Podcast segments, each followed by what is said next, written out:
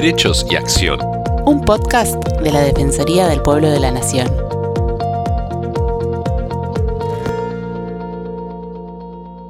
Hola, ¿cómo están? Estamos en un nuevo episodio de los podcasts de la Defensoría del Pueblo de la Nación. Soy Estefanía González Isola y estoy con Fernando Almirón para compartir temas relacionados con la actividad de la institución.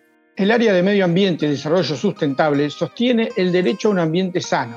Este derecho comprende agua segura, saneamiento adecuado, libre acceso a la información ambiental y residuos peligrosos, entre otros. En esta oportunidad, el tema que vamos a abordar en este podcast es la problemática de las electrocuciones de las aves rapaces de gran porte, que sucede en tendidos eléctricos de media y baja tensión, es decir, en las redes de distribución de energía. La mortalidad por electrocución en tendidos eléctricos trasciende fronteras político-administrativas, transformándose en una problemática interjurisdiccional. Recordemos que en la Argentina la distribución de la energía eléctrica a los usuarios finales es realizada por más de treinta empresas distribuidoras de energía eléctrica a las que se suman las cooperativas. Esto hace que existan cientos de responsables de las redes de distribución sin que haya una coordinación central respecto de cómo deben ser las instalaciones y operación de los tendidos. Para hablar acerca de esta problemática, estamos en comunicación con Lucila Taboada, jefa del área de Medio Ambiente y Desarrollo Sustentable del Defensor del Pueblo de la Nación, y con Virginia de Francesco, integrante de la misma área. Hola chicas, ¿cómo están? Gracias por estar con nosotros. Gracias Estefanía por habernos invitado. Gracias chicos por la presentación. Para comenzar quiero que nos cuentes, Lucila, a nuestros oyentes cómo se origina esta actuación en la Defensoría del Pueblo, cómo, cómo, cómo se empieza, cómo se origina. Bueno, nuestra intervención en este tema empezó en el año dos mil diecisiete a partir de una presentación que hizo la Fundación de Ambiente y Recursos Naturales, que es la FARM, que solicitó justamente la intervención de la Defensoría del Pueblo de la Nación en relación a la electrocución de aves rapaces por los tendidos eléctricos. Este tema ya había sido eh, advertido en varias oportunidades por, por los medios de comunicación, o sea, era un tema que ya empezaba a tener algún tipo de, de repercusión en la opinión pública. En su presentación, FARM lo que explica es que el principal problema lo representan las líneas de media tensión y no así las de alta tensión. Son las líneas de media tensión, los conductores están dispuestos más cerca uno de otro. Y esto es lo que aumenta la posibilidad de que las aves de porte medio y de porte grande, cuando despliegan sus alas, eh, esto es justamente lo que provoca la electrocución, cuando toman contacto con estos conductores. Eh, bueno, las aves rapaces, al igual que todos los grandes carnívoros, son depredadores tope. Es decir, que son aquellos que se encuentran en la cima de la cadena alimentaria y por lo tanto no tienen depredadores naturales. Y es por esto que estos depredadores cumplen un rol fundamental en los ecosistemas porque ayudan a mantener el equilibrio de las cadenas alimentarias. Respecto a nuestra intervención en este tema y como fundamento adicional, hay que tener en cuenta que entre las aves rapaces afectadas se encuentra el águila coronada. Esta es una de las aves rapaces más amenazadas en nuestro país porque está catalogada como peligro de extinción, en peligro de extinción. Se estima que a nivel mundial solo subsisten unos mil individuos y esto representa claramente una, una cifra alarmante, ¿no? Hay un monitoreo que se hace de estas poblaciones que lo hace el Centro de Estudios y Conservación de las Aves Rapaces de Argentina, que es el CECARA de la Universidad de La Pampa. Los datos que realmente muestra este centro de estudios son alarmantes. Lo que dice con respecto a la población en Argentina es que esta es una especie que presenta una muy baja densidad, tiene bajo éxito reproductor, tiene una elevada alta tasa de mortalidad y la tasa de mortalidad está básicamente asociada a la persecución, a la electrocución en tendidos eléctricos y ahogamiento en reservorios de agua. Y respecto al porcentaje de mortalidad de electrocución, llega al treinta por ciento, lo cual claramente es una cifra altísima, además teniendo en cuenta que es un, un ave de peligro de extinción y bueno, eh, su importancia también como depredador tope. Eh, más allá del tema de la preservación de, de esta ave que es tan importante por, por lo que ya hemos eh, expresado hasta ahora, hay otro tema que hay que tener en cuenta que no es menor también y que es el problema que esta, la electrocución de los de estos eh, aves de porte medio y grande pueden generar en el suministro eléctrico, dado que provocan cortes. Y esto genera, por supuesto, la necesidad de movilizar recursos humanos y económicos para restablecer el servicio. Así que bueno, acá hasta acá hice una breve presentación del tema que después Virginia va a desarrollar en profundidad, dado que ella es la, la experta en la materia y la que lleva la, la actuación. Por supuesto. Lucila, igual antes de pasar a Virginia, queríamos saber por qué interviene la Defensoría del Pueblo en un tema que no está relacionado específicamente con los derechos humanos de las personas. Eh, bueno, creo que sin duda justamente responder esa pregunta es uno de los mayores desafíos que tenemos desde el área de medio ambiente. en lo que tiene que ver con la promoción de derechos humanos. Porque lo que tenemos que hacer justamente es crear conciencia que el derecho a un medio ambiente sano forma parte de los derechos humanos fundamentales. Y esto es así porque cualquier afectación sobre el medio ambiente tiene una incidencia directa en el disfrute de todo el resto de los derechos humanos. Y un medio ambiente sano implica también respetar el equilibrio de la naturaleza, y uno de los pilares de este equilibrio es sin duda la conservación de las especies, tanto en nuestra fauna como en nuestra flora, y mucho más eh, cuando se trata de especies en peligro de extinción. Eh, hay que tener siempre presente, eso lo decimos un montón, que la degradación del ambiente y los recursos naturales siempre va a traer perjuicios sobre el crecimiento y la calidad de vida. Pero en definitiva va a afectar principalmente a los sectores con menores recursos, porque son estos los más vulnerables a los impactos negativos sobre el medio ambiente, como son las sequías, las inundaciones, etcétera. Y los que más dependen además de los recursos que proporciona la naturaleza como medio de subsistencia. Siempre repetimos esto también, pero nunca viene mal recalcarlo nuevamente. La integración de las cuestiones ambientales en la definición y planificación de las políticas públicas contribuye al desarrollo sostenible e inclusivo, teniendo en cuenta que cuando el crecimiento económico lo buscamos obtener a costa del deterioro ambiental, si bien la población entera es la que resulta afectada, la afectación inmediata y directa recae en los sectores de menores recursos. Y en este punto también se incluye la protección de las especies protegidas, como el águila coronada, por su rol como depredador tope en el equilibrio de los ecosistemas en los cuales se desarrolla. Además, ya ha quedado más que demostrado que la vulneración del derecho a un ambiente sano genera fuertes afectaciones al ejercicio de otros derechos humanos fundamentales, tales como el derecho a la salud, a la alimentación, al trabajo, a la vivienda, a la tierra, al agua, al saneamiento, a la vida cultural, al bienestar, eh, en definitiva, a todo el resto de los derechos humanos. Virginia, arrancamos con vos. Bueno, eh, dale. Por... ¿Por qué el águila coronada es una especie más a, más, que está más afectada en el tendido eléctrico? Bueno, en realidad ahí hay una cosa importante a aclarar. No es que sea, no es que esté más afectada per se en cuanto a la cantidad de eventos. Lo que sucede es que, primero que nada, es, una, es la rapaz de la zona centro y norte del país más grande que tenemos. Entonces tiene una envergadura de sus alas enorme, tiene casi dos metros de envergadura. Con lo cual, el hecho de que sea tan grande hace que una vez que está parada en los postes, este, cerca de... Eh, oh, bueno, eh, vieron que las aves tienen la costumbre, ¿no?, de pararse alto, sobre todo las rapaces que tienen que ver a qué es lo que van a cazar. Entonces se para alto, se dice que perchea o que se posa, tiene estos posaderos altos. Y bueno, elige los postes porque realmente tienen una buena altura y también porque se ha hecho un poco de pérdida de su, de su ambiente natural, ¿no?, de los árboles naturales. Hubo bastante desmonte en la zona centro y norte de nuestro país.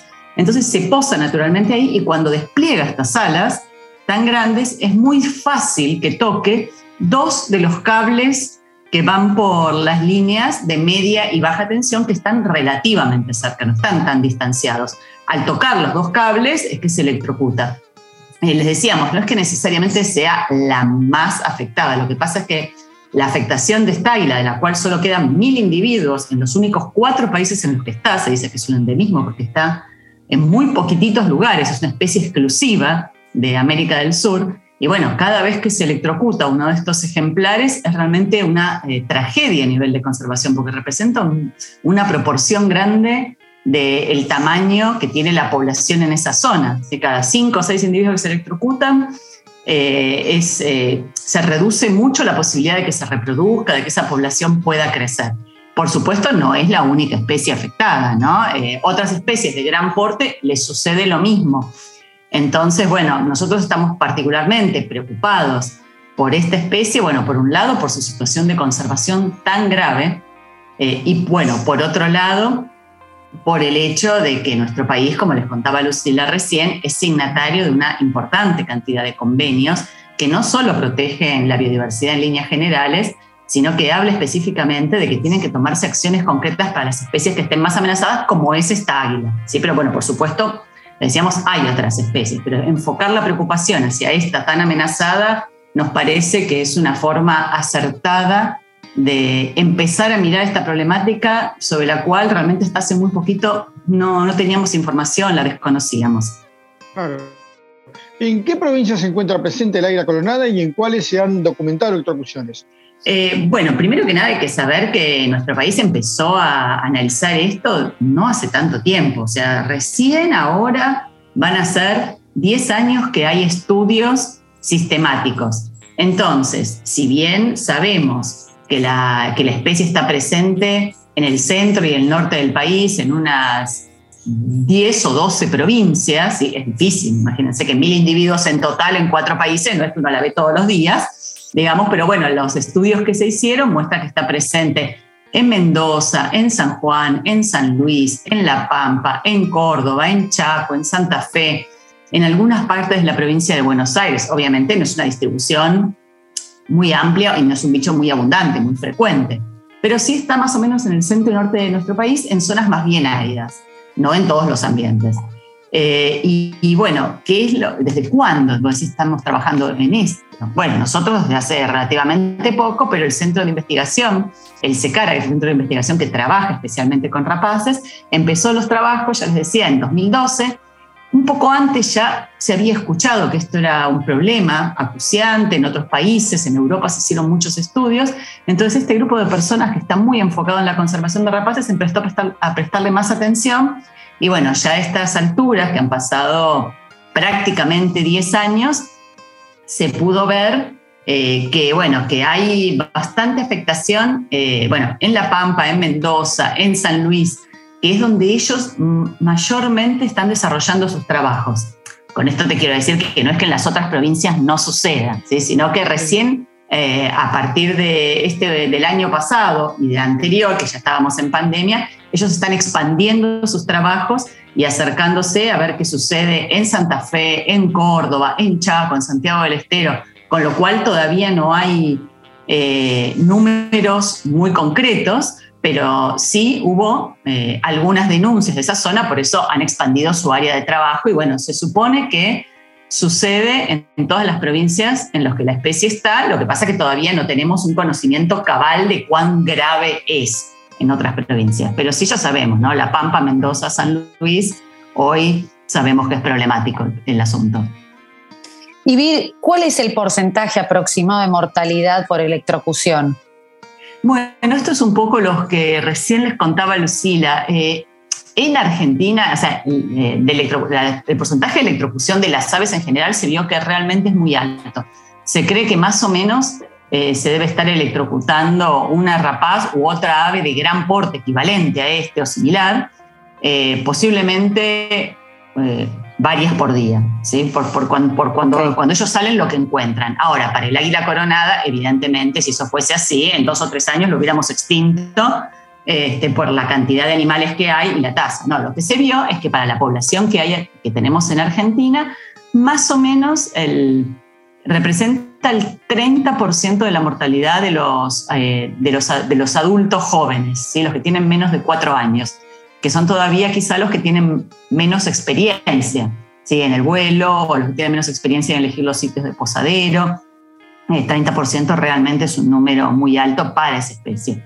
De todas maneras, está bueno que les aclaremos que esto no se, se toman, digamos, los estudios se hacen de acuerdo a lo que se ve en territorio, ¿no? No, no se van soltando especies para ver dónde es que se electrocutan, sino que los investigadores salen a recorrer las líneas de media y de baja tensión. Y bueno, de acuerdo a lo que encuentran, pueden hacer sus estimaciones. Eso es de mínima, porque lógicamente después que pasan varios días eh, empieza a funcionar los procesos de descomposición natural y muchas veces ellos llegan al lugar y no, no encuentran nada, o encuentran algunas plumas o encuentran algunos restos que no son tan sencillos saber de qué especie se trata, pero sí saben que sucedió un evento en ese poste en particular. Perfecto. Eh, siguiendo con las preguntas, ¿la conservación de esta especie entraría en la ley de conservación de fauna? Eh, sí, sí, realmente sí. La ley de conservación de fauna que tenemos en el país es muy amplia. Igual yo no soy experta en el tema, pero sí pudimos ver eh, que la ley realmente eh, es pionera en muchas cosas y lo que plantea en, de una forma muy, muy interesante, muy acertada, es que, bueno, por supuesto incluye la conservación de todas las especies naturales y también cómo hay que trabajar con las especies exóticas introducidas, ¿no?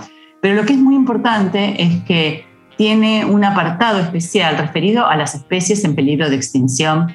Y bueno, una de las cosas que refiere es que los estados tienen que ocuparse especialmente de estos casos, y lo que es más interesante es que propone una herramienta que en aquel entonces era novedosa y ahora es común, ya hemos escuchado hablar, que es que para estas especies se hagan los planes eh, de conservación, ¿sí? Planes de conservación a nivel nacional, que para nuestro país, que es federal, realmente eh, es una cosa muy importante que una ley nacional lo contemple y que las otras provincias puedan sumarse y adherirse.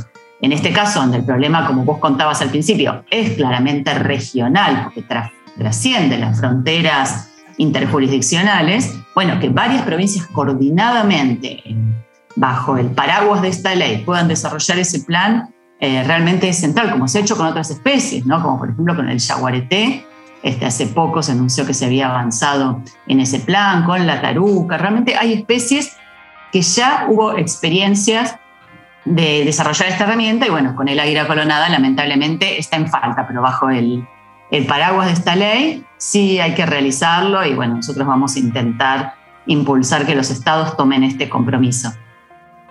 Está bueno, Vir. ¿Y qué otras especies se benefician de los cambios que se implementen en los tendidos eléctricos? Eh, bueno, princip- o sea, sin lugar a dudas se van a beneficiar las especies eh, que están cerca o que tienen comportamientos, digamos, de posarse o de moverse por estas estructuras altas, ¿no? Que las toman como especie de árboles artificiales.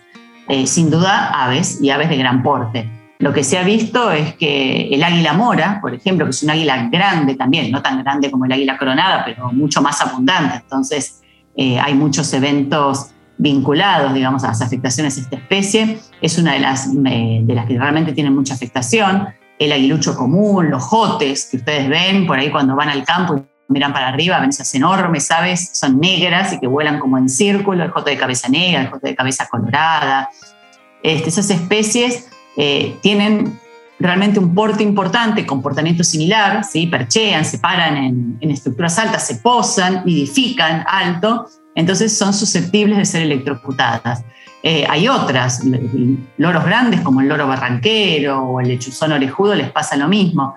Pero además es importante mencionar que no es solo un problema de las aves, porque también hay mamíferos que son de tipo arborícola, ¿sí? Como los monos o los cuatíes o las comadrejas, que se desplazan por los tendidos eléctricos y, bueno, lógicamente, al igual que pasa con las aves, son víctimas de, de este diseño inadecuado de los mismos en cuanto a este punto en particular, ¿no? No queremos decir que los tendidos estén mal diseñados este, o que sean inseguros para las personas, pero bueno, como este es un problema relativamente nuevo, el diseño original no contempla esta problemática eh, de conservación, que además tiene un aspecto práctico, directo, eh, que se ve mucho en el interior del país, ¿no? Que cuando sucede un evento de electrocución, lo primero que pasa inmediatamente es el corte del servicio a las poblaciones que están cerca. O sea que además de todo esto, eh, no solo es una tragedia de conservación para muchas especies, sino que hay una afectación directa, inmediata a, a los usuarios que, bueno, tienen que esperar que vaya la cuadrilla, reconecte. Y también así los investigadores saben dónde sucedió el evento. Así que... Bueno, un poco todo el ciclo cierra, pero es un ciclo, es esos círculos negativos, ¿no? Y por otra parte, la solución, bueno, es un círculo virtuoso, todos nos beneficiaríamos. Y, Vir, queríamos saber qué medidas se pueden tomar para paliar esta situación.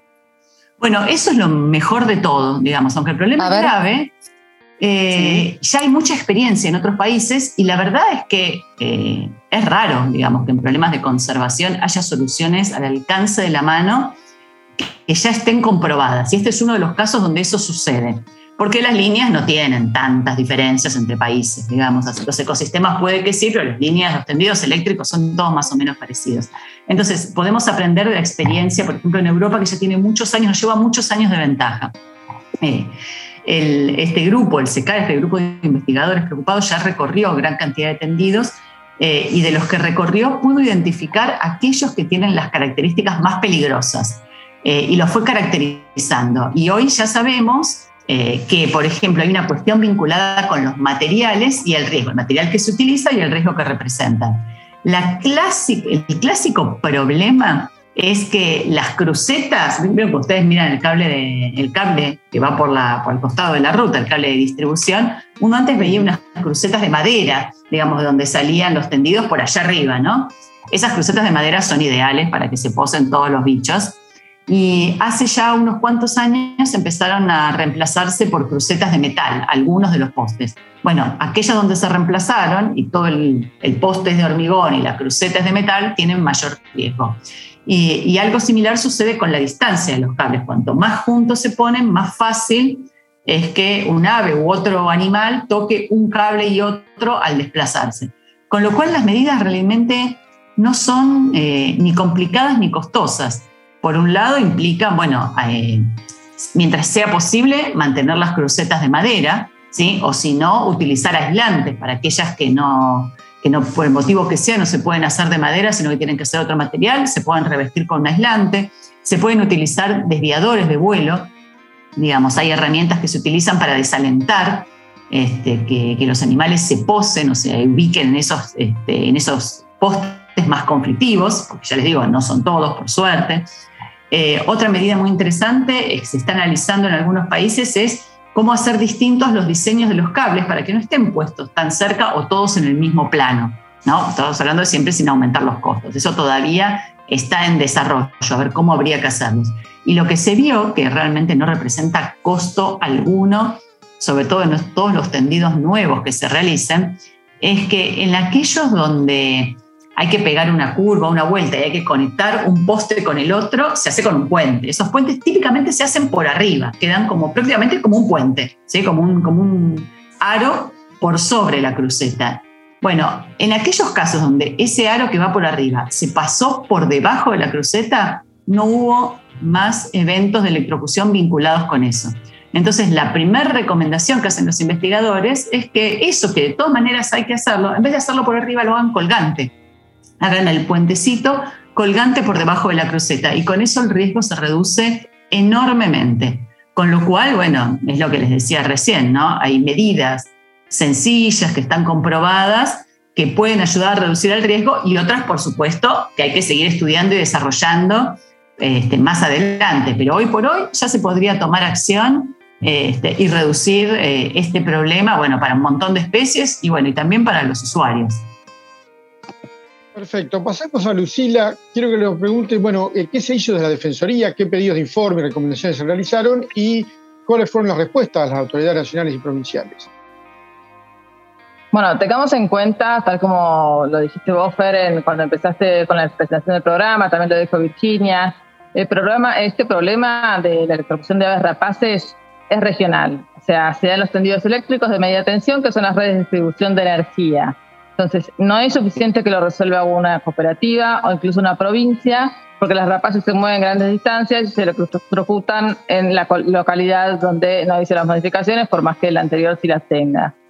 Entonces, es un problema interjurisdiccional, más allá de que, por supuesto, siempre sea positivo que cada provincia vaya buscando una solución dentro de su propio territorio, la realidad es que nunca va a ser suficiente para encontrar una solución real si hay alguna acción por parte de todas las provincias involucradas.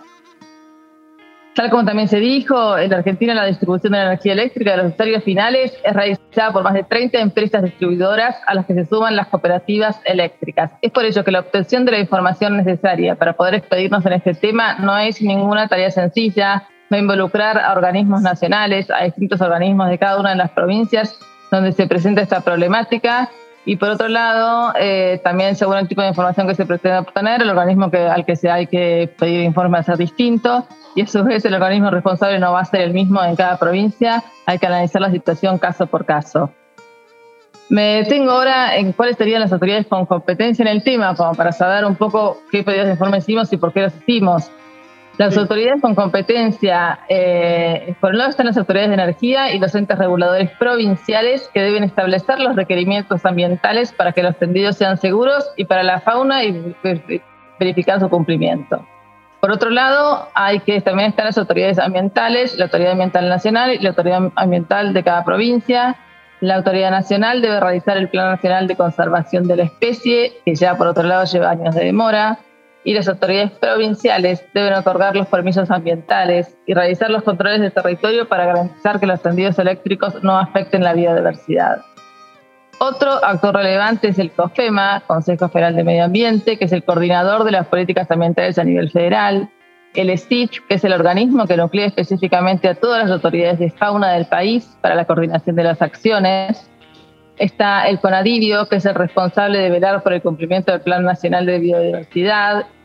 Eh, en cuanto a las empresas y cooperativas, que cumplen, eh, cumplen un rol importante, está ADERA, que nuclea más del noventa por ciento de la red, y está A E A, que genera documentos técnicos que luego son tomados por las autoridades para establecer las normas específicas. Esto todo lo digo para que se den cuenta que realmente eh, sí, el tema grande. de la actuación que es, claro. es, es un trabajo enorme, porque realmente son muchísimos los actores involucrados, eh, son muchísimos los pedidos de informes que tenemos que, que hacer y la información que tenemos que, que recopilar, y en eso estamos desde el año dos mil diecisiete, ¿no? Se solicitó información al Ministerio de Ambiente, consultando si se había elaborado el Plan Nacional de Acción para la Conservación de la Especie, al ENRE, eh, que es el Ente Nacional Regulador de Electricidad, y a la Secretaría de Energía de la Nación, eh, al Consejo Federal de la Energía Eléctrica, eso a nivel nacional. Después se fueron pidiendo, hicieron pedidos de informe a una serie de provincias, a la Administración Provincial de la Energía de La Pampa, a la Comisión Reguladora de Energía de San Luis, al Ente Provincial Regulador Eléctrico de Mendoza,